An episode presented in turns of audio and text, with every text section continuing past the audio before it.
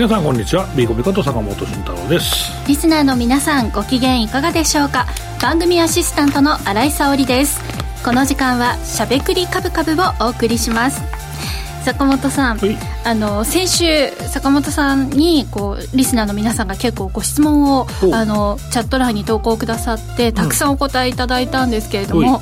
その効果なのか今日ですね、うん、番組スタート前から開始前から YouTube へのチャットがものすごい数入ってます。そうみんな暇なんじゃねえかそそ んなことないそんなことありがとうございます。読んでもらうと嬉しいよ嬉しいですね。はい。え中にはジャカルタ在住の方駐在員の方、うん、祝日だそうでリアルタイムご視聴中だそうです。ありがとうございます、えー、馬淵関のぬいぐるみはの話ですか？い。やこれさ、うん、持ってこようと思ったらさ、はい、盗難に遭いまして熊が。え？結構あの大きいぬいぐるみですよ、ね、150センチのやつは、まあ、持ってこようと思ってるけどちょっと無理だったけど、まあまあそれの150センチの クマが盗まれたんですよ。ひどい。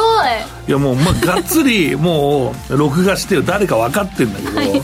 マジで焦ってしかもちゃんとマスクして手袋してきてんだぜ。でなんであお金を払ったふりして何も入れてなくてすすって帰るみたいな。うわもうそれは 狙ってきてますよね。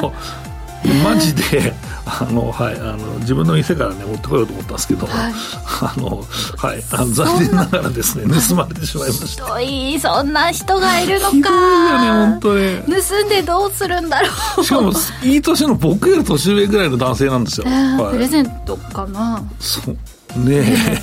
1か月2か月ぐらい店に置いてあったものを盗んでプレゼントするのもどうかと思うんですけどね、そうですよね、はい。えーあのマスコットあのコストコの再販店を坂本さんがやってらっしゃって、うん、そこのねなんか名物というかそうそうあの、棚の上にどんとね寝てるとかですよね。すごいよねい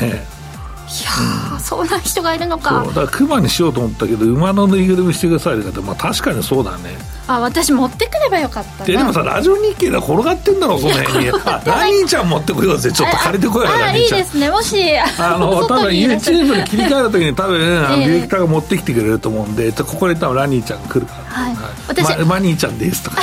ちょちょっとだけいたずらねちょっと見えるかな？でもこの辺だったらねいけるかもしれないですね。あの私自宅にアーモンドアイドルぬいぐるみだったらアイドルホースぬいぐるみがあるので持ってきてみようかな。いいね ラニーちゃんって馬だよな。え？多分そうだよ、ね、違うそうです。え違うの？ペガサス。あペガサス。いや馬だ馬だ馬だろそれ。馬だろ それは。ペガサスって馬のジャンルだと思ってた。いや俺もそう思うけどな。多分あのあの馬淵さんと馬淵さんの男性のあの感じが違うぐらいのあの ぶちぶちが違う。あのぶちが違うぐらいの違いだと思ってたけど、そうですね、まあでも私どっちかというと馬淵さんってあの、うん普通のホースよりもユニコーンの方がなんかイメージ、うん、いいな。ピンクのイメージ。そうなんか七色みたいな。そうそうなんかパステルカラーのイメージですからね。うん、あいいかもしれない、いい何でもいいんで、うん、ちょっと馬系のねぬいぐるみを馬淵さんの席に はい近いうちに何も考えずに熊置いとくとか危ない危ないと、うんでもねその熊もいなくなってしまったということで。言うな。とでも結構ショックなあの熊あの熊8000円ぐらいすんだぞ。結構しますね。結構ショックで、えー、うん、あそっか。ね、あの持ち去られた方ぜひあの返していただけると。嬉しいです。今だったらお咎めなしという感じでね、ね、ですので、はい、まあ、ということで、まあ、今日はぬいぐるみもないですけれどもね、ね、本日も2人でお送りしていきますのでリスナーの皆さんもチャット欄へのコメントたくさんお待ちしております。よろしくお願いいたしますえこの番組はラジオでの放送に加えて YouTube ライブでも同時配信をしています。ラジオ日経のしゃべくりカブカブの番組サイトからご覧いただけますのでぜひアクセスしてみてください。また坂本さんへのご質問やメッセージそしてお休み中の馬淵さんへの応援メッセージなど皆さんからの YouTube へのコメントもお待ちしています。しゃべくりカブカブ番組 YouTube チャンネルへの登録も合わせてよろしくお願いします。それでは番組を進めていきましょう。この番組は岡三証券の提供でお送りします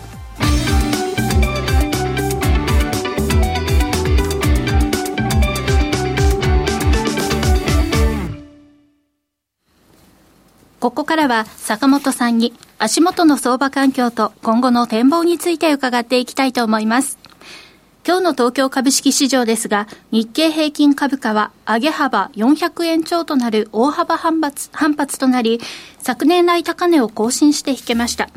企業の好業績やアメリカ株高に加え、日銀の内田副総裁がマイナス金利解除後も、緩和的な金融環境を維持していくことになると発言したことで、指数は一段と、一段高となりました。一方で、値上がり銘柄数は584銘柄と、値下がり銘柄数1013を大幅に下回っており、一部の銘柄のみに買いが集まっているとの指摘もありますが、このあたりの背景なども含めてお話しいただきます。はい、えーと、まずですね、日経金後の3万6500円ぐらい、ちょっと蓋というか、まあ、高値だったものが抜けたと、はい、えー、いうことになるんですけど、こちらは、そうですね、まあ、決算の評価なんでしょうね、これはね。はい。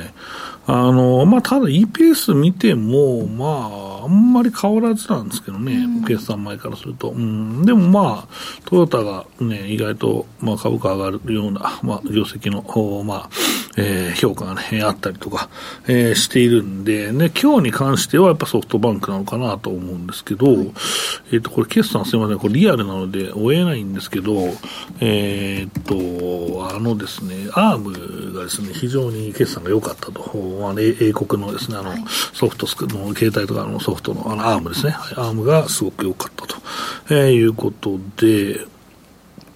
まあ、はい、えー、そこの部分がですね、評価されたのは10%ぐらいね、11%か、えー、上がったというのが、まあ、一番大きな要因だったのかなと思うんですけどね、はい。えーとまあ、ただあ、非常にこのどこまでいくのか、日経平均と、もう引けてからもまだ上がってますからね、上がってます、すごいですね。だから、どうなのかなと思う、まあまあど、持ってる人もいるかもしれないですけど、まあ、強いのには変わりないということと、外国人投資家の、ね、動向をですねこう見てみますと、はい、まあ、意外とですね買ってるんですよね、はい。うん、えーと、で、うんと、まあ、ここの部分がですね、まあ、2週分、まあ、見て、見てもですね、えー、っと、あ、ごめんなさい、売ってるのがごめんなさい、結構売ってますね、はい。もう売ってても崩れないというのは非常に強いと、えー、いうことでして、まあ、その辺がですね、うん、まあ、一番直近のね、データを見て、えー、現物株はまあちょっと1780億円の買い越しで、えー、と先物は4409億円の売り越し。で、えー、と現物株はその前の週は、えー、と4105億円の買い越しということで、まあ、先物は1兆ぐらいの売り越しになってるんですけど、うん、まあ、現物株に関してはまあしっかりした買いが入ってるなというところですかね。はい。えーまあ、そんな形で非常にですね、えーまあ、日本株、まあ、注目を集めているので、まあ、世界的に株が高いというのもあるんですけど、はい、まあ、でも今の上昇は、まあ、さっき新井さんからの、ね、AM ニュース読んでいただいたのもあったんですけど、うんまあ、日本のまあ金利がなかなかまだまだ緩和的であると、えー、いうことと、米国の利下げももうちょっとね、えー、時間がかかりそうだということで、為替が円安水準にあることと、えーまあ、企業業績がやっぱりいいよねという、うん、まあ、これに限るかなと。えー、思うんですね。まあ、あとは、ニーサ資金が買っていますっていうのも、まあ、あるかもしれないですけど、まあ、確かにその、節目をね、なかなか抜けないところを、まあ、まとまったね、個人投資家の資金が入ってきたから、まあ、抜けるきっかけになったっていうのかもしれないですけど、まあ、金額的にはそんなでもないし、うん、うんと考えると、まあまあ、プラスではあるんですけど、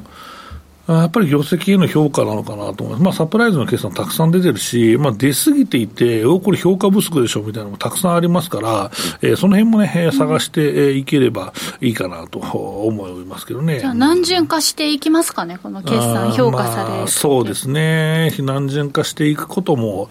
えー、あるんですけど、まあ、来週で終わりだけどね。うん、まあ、ただでも、いい銘柄ゆっくり買われたり、まあ、いつも通りレポートできたりっていうパターンがあるんで、まあ、こっからはね、えっ、ー、と、残念ながら23日は、あれか、休みはないのか、あるまあ、毎週、まあ、業績見ながら、出遅れ銘柄みたいなのをね、話せればいいかなと、えー、思います。で、えっ、ー、と、あとは、うんと、アームが、えー、コメントなんだけど、アームが90億くらい情報修正して、えー、9000億くらいのソフトバンクが上がるの変っすよねって書いてるんですけど、まあこれはね、まあそうなんだけど、これね、PR が低ければ、もともと低ければこんなもんかってなるんですけど、PR が高ければその分かけるからね、100倍だとしたらかけるよねっていう話になるんで、だからなんか高い、PR が高い方が、なんか、うん、なんていうのかな、まあ、レバレッジがかかるっていうかよくないですけど、うん、まあ、反応もでかいよねっていうのもあるかもしれないし、まあ、うん、アーム一応売ろうかみたいな話ソフトバンクもあるので、はい、まあ、当然この利益が高い方が、それに何30倍とかかけるわけだから、売却する価格が当然高くなるわけだから、時価総額上がるっていうのは分かるよねと、えー、思いますけどね。はい。うん、うんでは、え米国の状況などもし、え経済指標なども見ていきましょうか。はい、そうですね。はい。はい、えっ、と、こちらなんですけど、えー、月初、えー、ですから、えっ、とですね、えー、この ISM の製造業景況指数から見ていきたいと思うんですけど、まあ、こちら、えー、市場予想がまあ47.0のところは49.1万人と、非常に、えー、いい数字ができて、まあ、世界的に、まあ、えー、この ISM 製造業、非製造業含めて、えー、ですけど、えー、底打ち傾向がやっぱこの半年弱で見えてますね。うん、まあ、その中国べったりだったドイツでもやっぱり良くなってるんで、あの非常に世界景気というのはまだまだあ腰折れしないなというのは、えー、かなり今回のでまた50に近づいてきてますからね、えー、確認できたんじゃないかなと、えー、いうところですかね。うんで、えー、雇用統計に関しては、えー、まあ、市場予想を下回ってしまったと。えー、市場予想が18万人が上回って35.3、万人で上回ったと。大幅に、ね、大幅に上回ったと、えー、いうことなんですけど、えー、と、まあ、こちらですね、えー、まあ、うん、それを受けて金利がちょっと上がってしまったところがあって、まあ、そんなに急いで利下げしなくていいじゃんみたいな、えー、まあ、某外資系証券は3月にもみたいな話してますけど、はい、まあ、大体6月以降なんでね、うん、まあ、それにちょっと影響があるのかどうかというのはちょっと分かりませんけど、うん、まあ、ただあ、この雇用がいいということはね、なかなか利下げが遠のく可能性あるんで、まあ、ちょっとこの、えー、年末までのね、えー、年年王以降の、えー、利下げっていうのがもうもう皆さんのコンセンサスになってるんでね、まあ、そこでちょっと波乱が起きないといいなとは、えー、思ってるんですけどね、うん、今年中に2回ぐらいでしたっけ、はい。はい、えー、今年中に、えー、2から3回ぐらいかな、まあ、早いところで4とかいういうところもありますけど、もうでも無理なんじゃないかなと思いますけどね、4回やるのはね。はいと思います。えー、で、まあ、非製造業もね、えー、まあ、相変わらず良かったということで、非常に米国の景況感はいいねと。えー、いう状況ですね。はい。では変わって日本の話題です。うん、はい。えっ、ー、と、日本はですね、でっかい TOB がね、えー、ありましたね。この決算、え時期によくあるというか、おなじみのといいますか。えっ、ー、と、まあ、KDDI がですね、えー、まあ、ローソンに TOB で資本提携ということで、えっ、ー、と、この三菱商事がね、えー、この、今も株をね、持ってるんですけど、はい、えー、KDDI も50%を持って、えー、2社で、まあ、経営すると、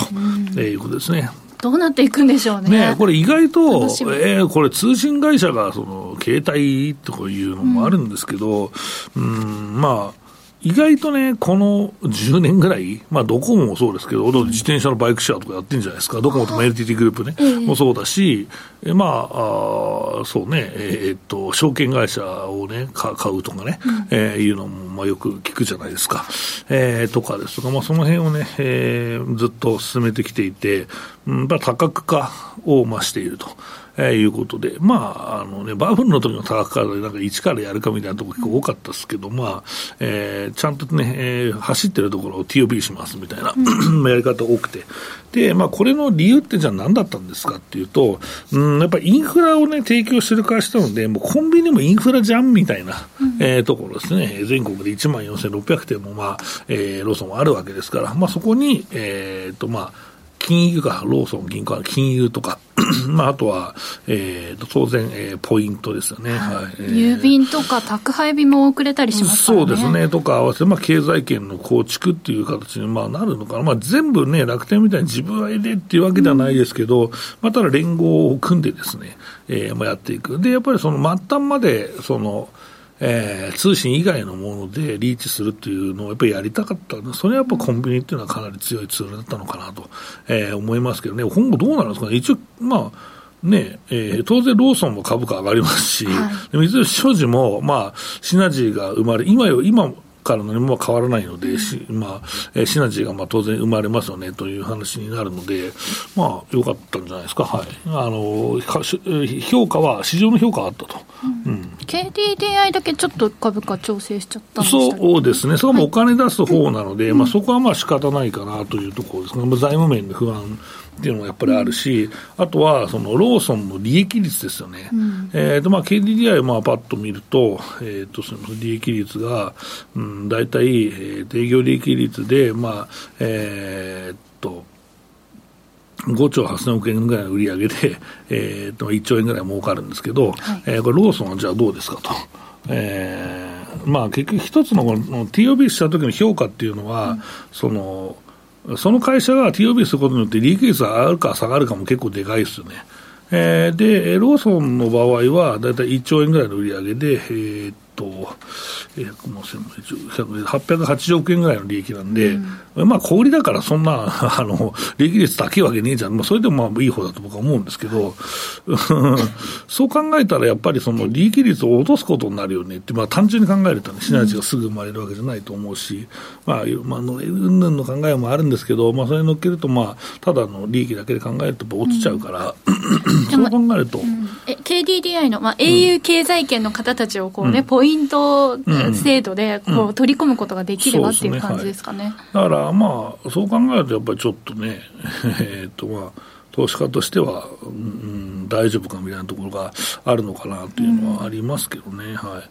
まあでもポイントもね、面倒くさいっすよね、いろんなポイントがあってね、もう一個にまとめてほしいよね。だもうキャッシュ、ヒタッチはもうこれで、うん、もう、他はこれでみたいにしてほしい、ヒワーラはこれでみたいにしてほしいですよね、うん、百貨店とかも、なんかまあ、例えば高島屋だともう私、ポンタポイントにまとめちゃったりとか、うん、なんかそうしないと、いろんなところに中途半端なポイントがたまっていっちゃいますよね。とかしてくれるのがあればね、めっちゃいいいいんですけどね、はい。まあ、あの航空会社とかもね、いろんなポイントと行ったり来たりできますけど、ちょっと減らされたりとかあるので。そうそうそう、減らされたりっていう。お互いに減らし合ってるこの価値とはっていうのは、価値とはっていうのすげえ思うんですけど。ありますよね。あるよね。うんでも今後、その競争力もきっとどんどんね、こういうふうにこう経済圏の取り合いみたいになってきたら、ね、あのそういうポイント減らしもなくなるかもしれないですね。そうなんですよ。だから、うん、まあでもやっぱりポイント、まあ自分のところで囲いたいっていう、やっぱりいい意思はね、あるし、うんうん、あとは、やっぱり一番結局儲かるのは、ペイを読み込む会社なんじゃねえのっていう、だから結局パナソニックとかなんじゃねえのかと思うんですよ。はい、絶対必要ですからね。パナソニックはまあ結構ガチでそれやってますからね。うん、はい。はい、えー、というふうに思います。はい。はい、他に日本のニュースですが、うん、TSMC が熊本に第二工場建設、うん、こちらはトヨタ自動車も参画しているというニュースですとか、トヨタ自動車の第3クォーターの決算で、えー、過去最高の、えー、営業利益4兆円超だったという、こういったニュースをピックアップしております、ね、まあ、トヨタは非常に業績良かったですね、まあ、でもこれも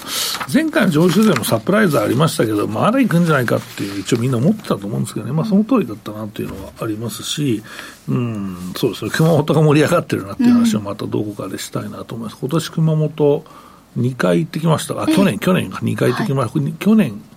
ですね、はい、2回行ってきましたね、はい。そのあたりのお話も後ほどまたお時間ありましたら教えてください。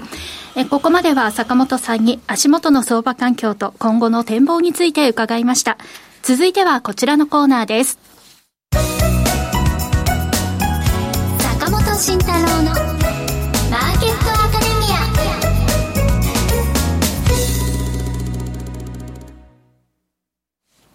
このコーナーでは投資をぐっと有利に株価指数 CFD の活用などを含めて投資のポイントについて坂本さんに教えていただきます。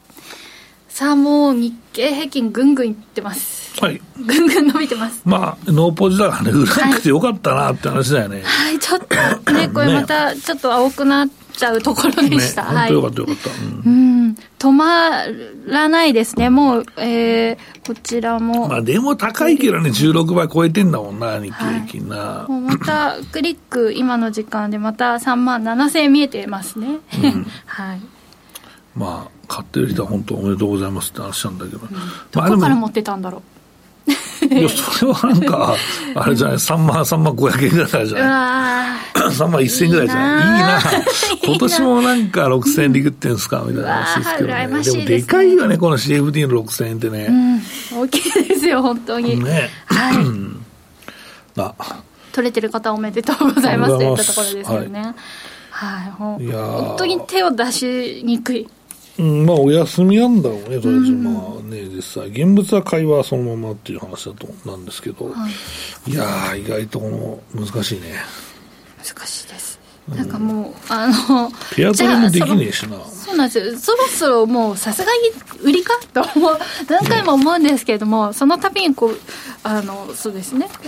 どこで売るんですかって難しいよね。だってこの決算が、大体決算出たらさ、もう大体デスクしちゃねえってなるけど、はい、まだ買ってんだもんね。は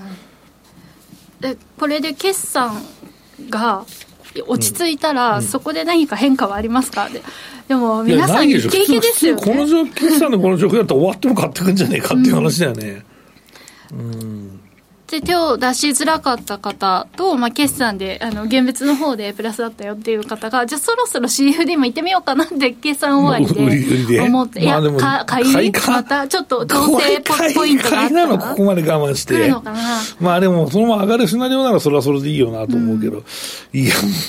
難しいよね。でも売りが入るたびに、それがこう、じゃっと焼かれてしまうんですけども。ねはい。確かに。まあ S q もまあ当然あるけど、ソフトバンクもあるんですよ、今日はね。うん、だから、実際この、なんだろうね、節分天井だと思って売った人とかいるんじゃないですか？いや、思った。思いました。節分天井やと思って、うわーとか言って豆まきしてたら、恵方巻きが詰まってしまいましたみたいな。本当に、なんかもう、喉に詰まりそうでした。ね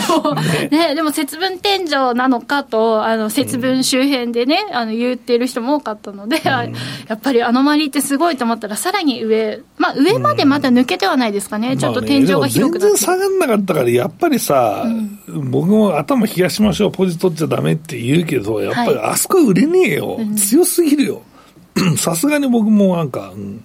あのそんなになんかもう素人じゃねえっすわ、みたいな、そんな、そんな。えー。あの坂本さんが、まあ、チャレンジしてもいいかもしれないけどみたいなね、あの、ま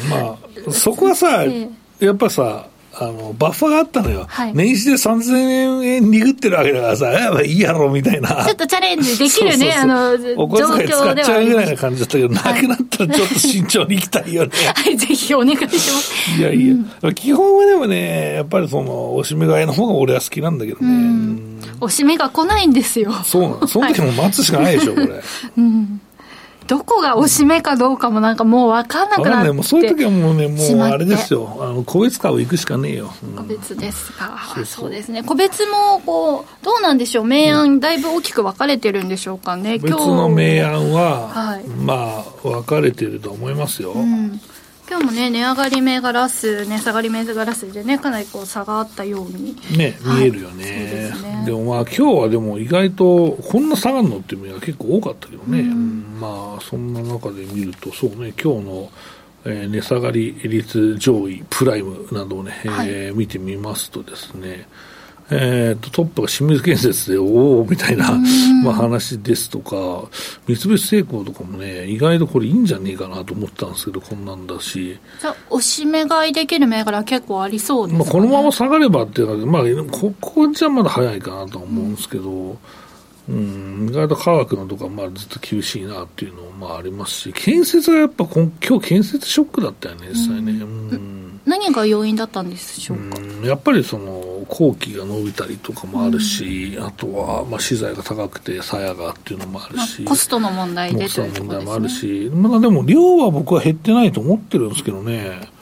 あの量は減ってないと思いますよ、うん、受注量ってことですよね。受注量って、まあ、はい、それなりにこなせる工事の数っていうのは、えー、まあ、だってどこ見ても工事してんじゃん、はい、多いですよ。多いよ。だからオリンピックで終わりっていうわけでは全然ないんですよ、はい、そうおっしゃっていてて、で、確かに街中見るとな、みたいな、そうそうそう新しいビルどんどんできますし。だって、これあれだよ、だって大阪だって、名古屋だってそうだよ、まあ福岡もまあまあそうだよ、はい、大都市圏はすごくね、あるんだよね、それはね。うん、大阪ってもうそろそろできてるんですか？大阪まだまだ、まだ、まだ、ナンバーはできてるけど、梅田の今度、まあ、また向こう側もやってるし。はい。だからとりあえず、まあ、その清水建設の,、まあ、あの業績見てみますと、いきなりこのあの営業利益赤点でさもうネガティブサプライズなんだよね。うん、で、まあ、これって結局、あれじゃないですか、建設会社だから、4Q にこの業績が寄るから、うん、まあ、4K で戻るんじゃないと思ったけど、なんかね、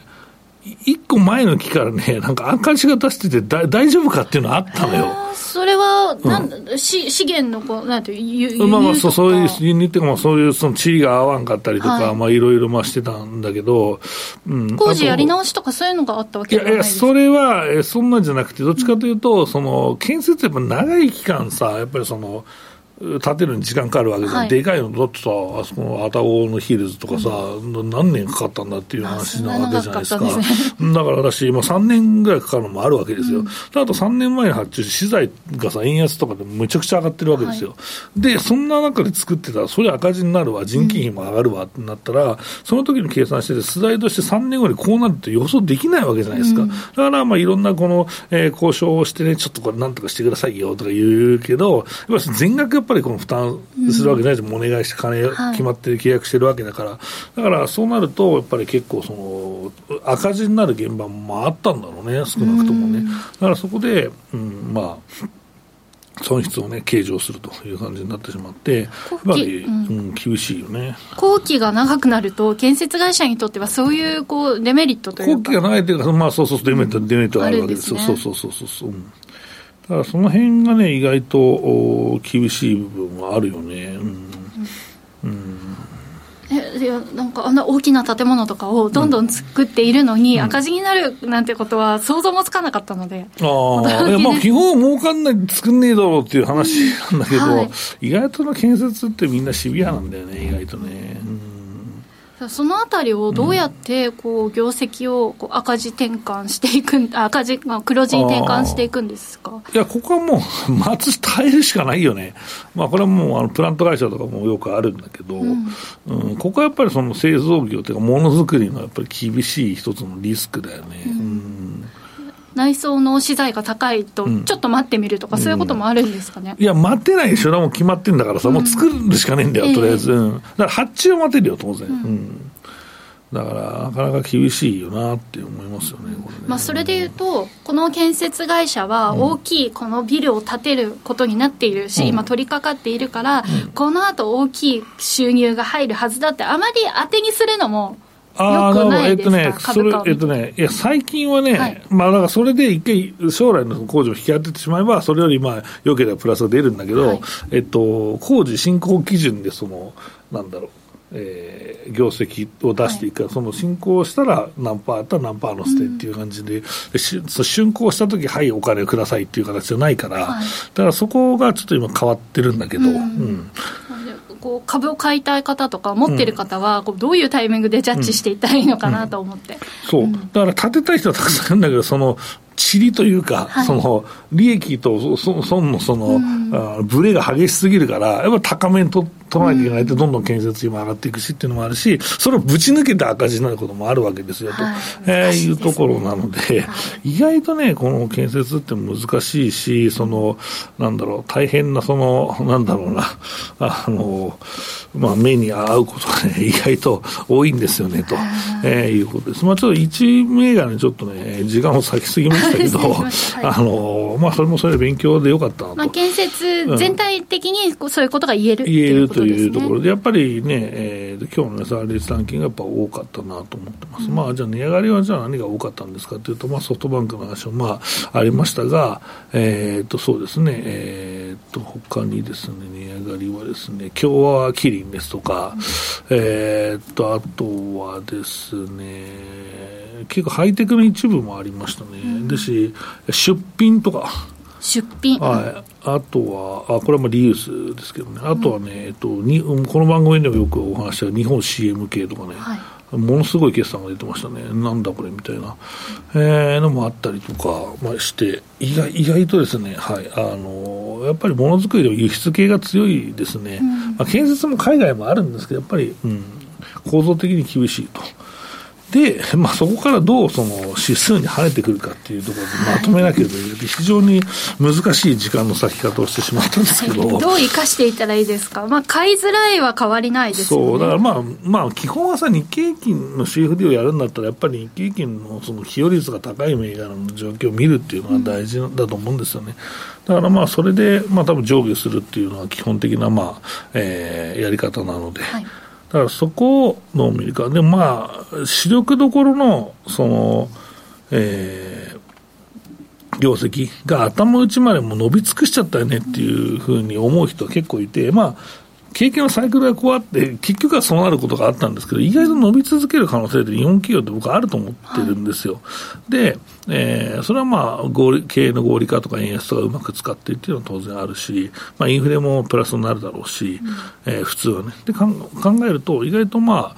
うん、見どころはたくさんあるかなと思ってるんですよ。うん、ただし、ちょっとピッチが早いなっていうのだけはね、えー、言っときたいなと。えー、思ってます、はい、で、アメリカがね、実はそう思わせてくれたのは、やっぱり米国企業なんですよ。うん、で、米国のね、決算のレビューをしなきゃいけない。えっ、ー、と、これ6、5ページなんですけど、えっ、ー、と、この4級の決算がですね、えっ、と、すみません、なんか文字が、なんか、あれが、日本がおかしいけど、とりあえずね、4企業が増益に転じたんだよ、これ、前年同期比で。は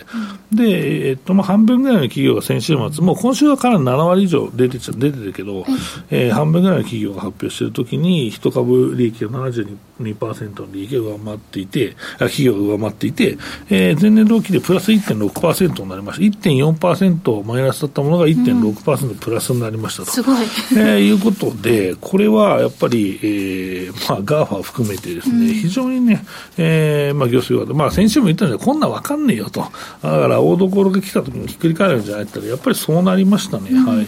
えー、ということと、あとね、うんと、いろいろ分析してみますと、えー、一株当たり、これ半分、えー、まあ7割、6割、7割発表しているところなんですけど、えー、一桁、一株当たりのですね、利益、これが2桁伸びている。だこのすごいもう業績はアメリカなんか伸びきっちゃった水準で、はい、えー、2桁増、だから10%増以上になっている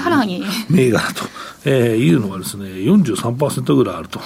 えー、いうことなので、意外とこの高金利で、うん、え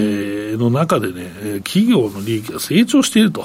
えー、いうことはですね、非常になんか自信を持ったなと。いうことと、あと今後の話を考えると、はい、また米国の話になっちゃうんだけど、この設備投資の額が半端ないんですよ。設備投資ですか、うん、あのこれを言う人あんまりいないかもしれないですけど、まあ、マイクロソフトとかでもね、うん、えー、っとですね、115億ドルの設備投資、えー、とかね、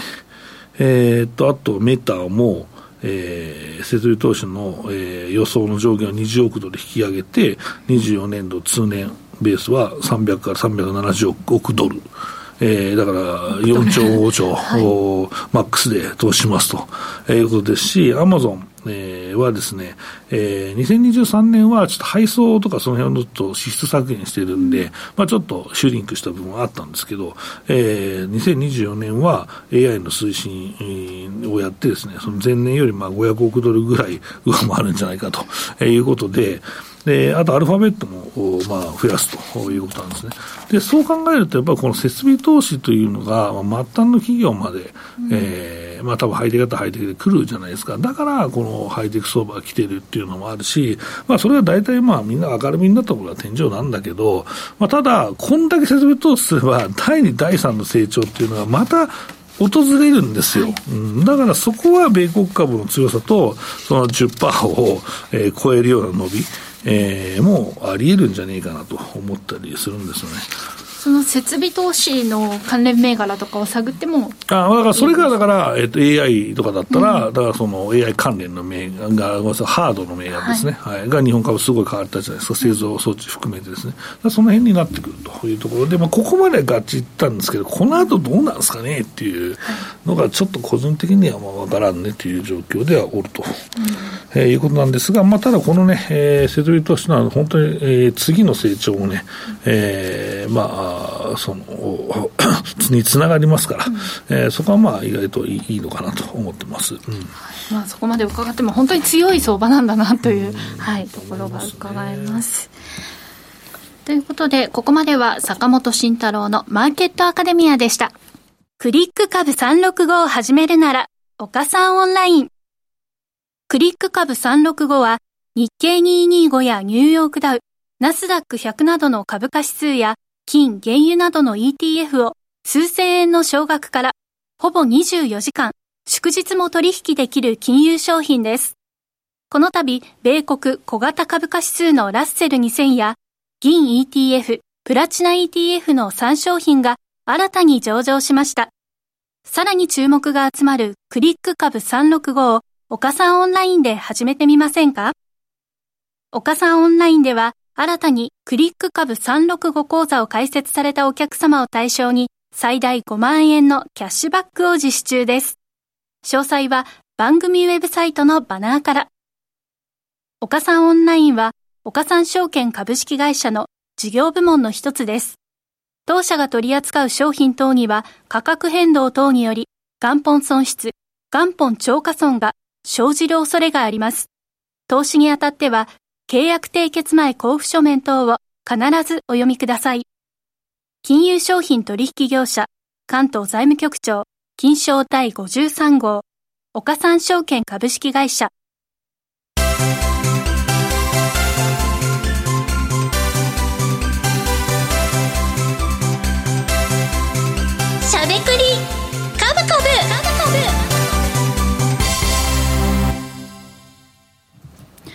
ここからはしゃべくりカブカブ。こちらのコーナーでは坂本さんや番組が独自の視点で注目ニュースをピックアップ。株式投資の肝となるエッセンスや今後流行やヒットが期待されるキーワードを深掘りし、しゃべくりまくります。今回は、優待に飛びついていいの？についてしゃべくりまくっていきたいと思います。飛びつきたい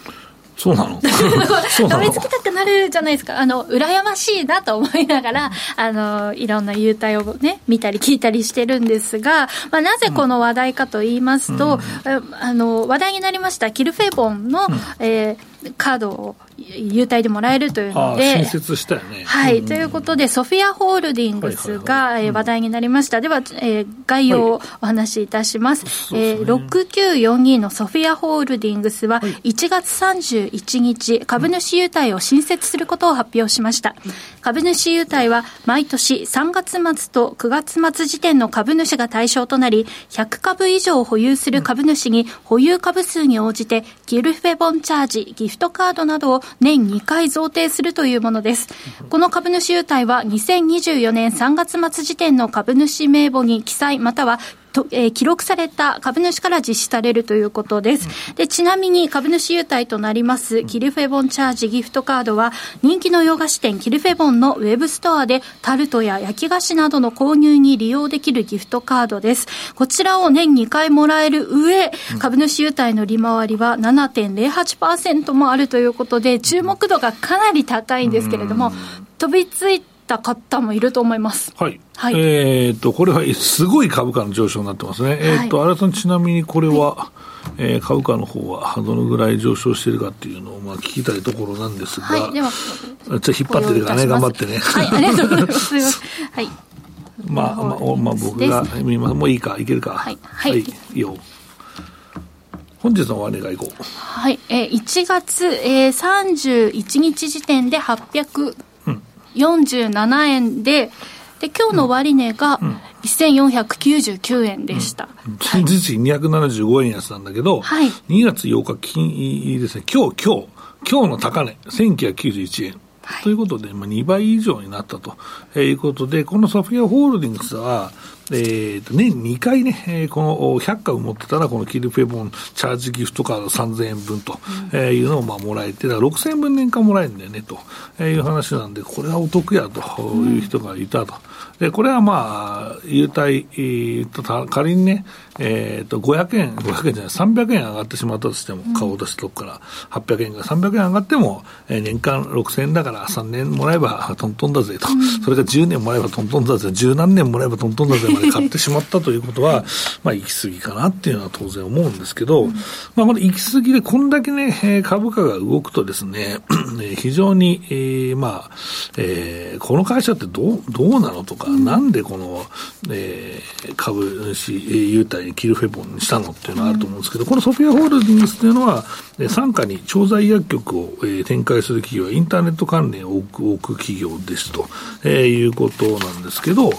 えっ、と、これね、えー、会社に IR が出てます。はい、えっ、と、まあ、企業情報のトップページにあるんですけど、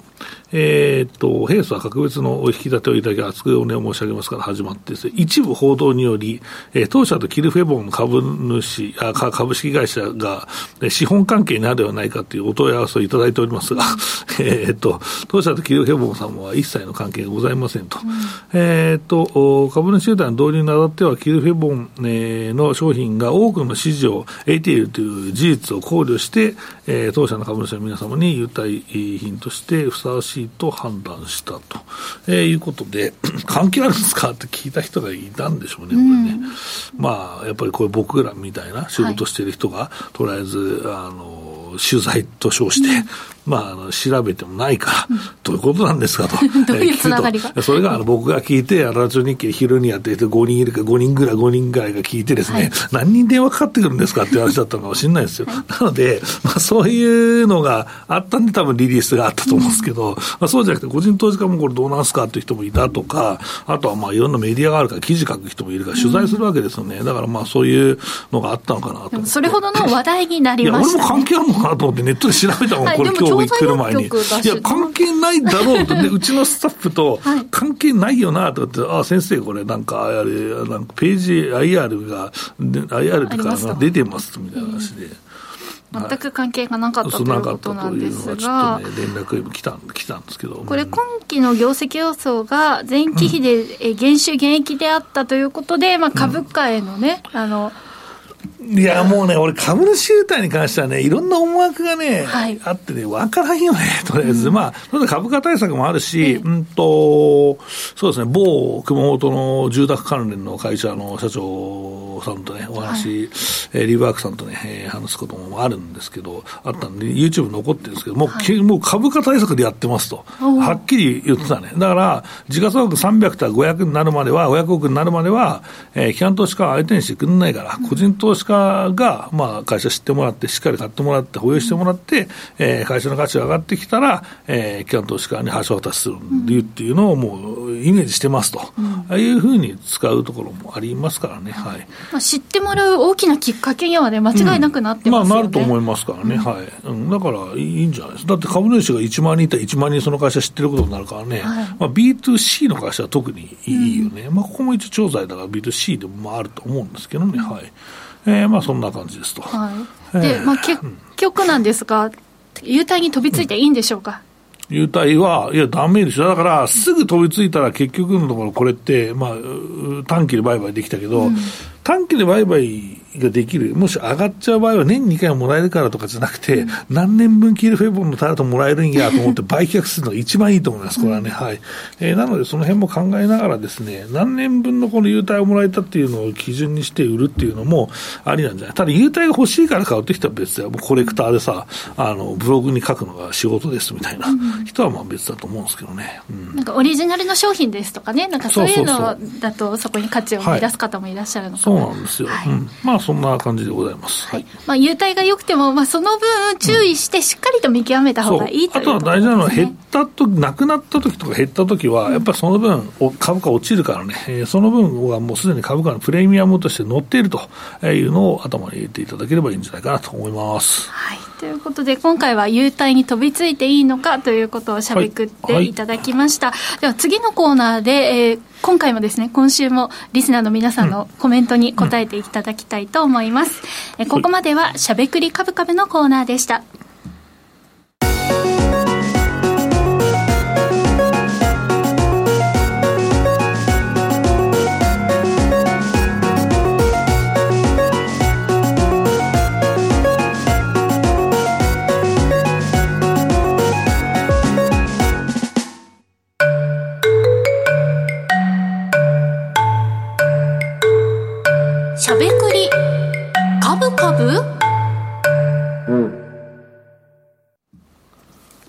て、坂本さん、今週の気になる注目銘柄、はい、選別のポイント教えてください。今週はですね、まあ、決算があってる、うん、出てるので、はい、まあ、決算かなと思います。はい。はい、決算、高決算だったところ高決算っていうか、まあ、評価不足なの、織り込みなのっていう話かな。そんな感じでしていければなと思ってます。ということは、結構、おしめ買いができる銘柄かもしれないと、はい、おしめ、まあ、押し、押せばね、このままね。はい、はいはい、ということで今日は決算をまたいでの、はい、銘柄を教えていただくことになっております。でではですね、こちらのお時間で今週もリスナーの皆さんからのコメントにお答えいただきたいと思います。まあ、新刊返信をねしていきたいと思います。お願いします。はい、えー、では私からいいですか？えまずはですね。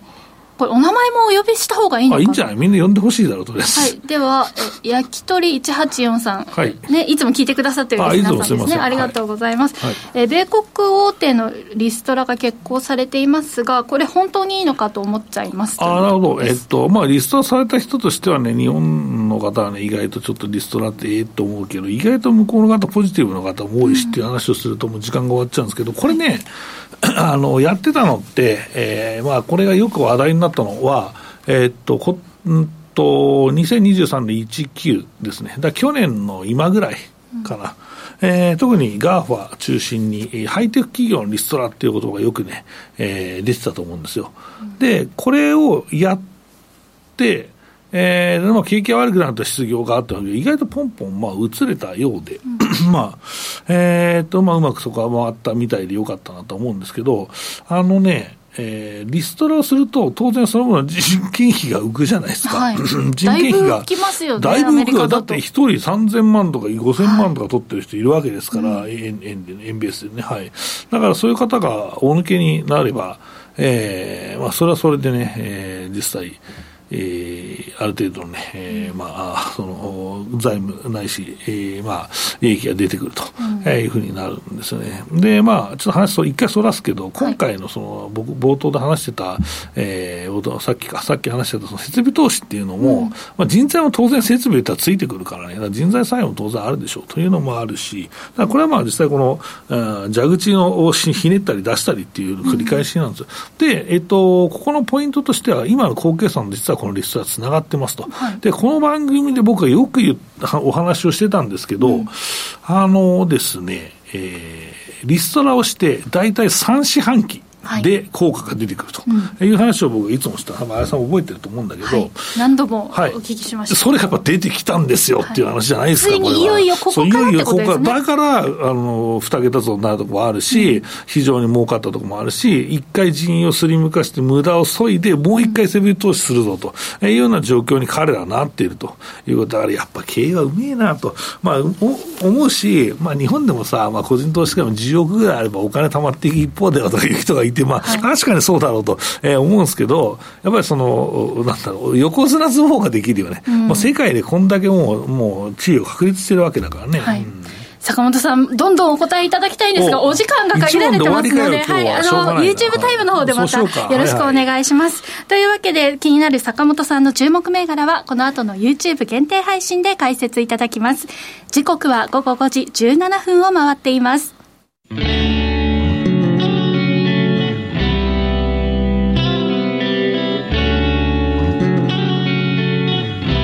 ゃべくりカブカブ。この番組は岡三証券の提供でお送りしました。株式 FX をはじめ不動産など投資商品はすべて元本が保証されるものではなくリスクを伴うものです。投資の最終決定はご自身の判断で行ってください。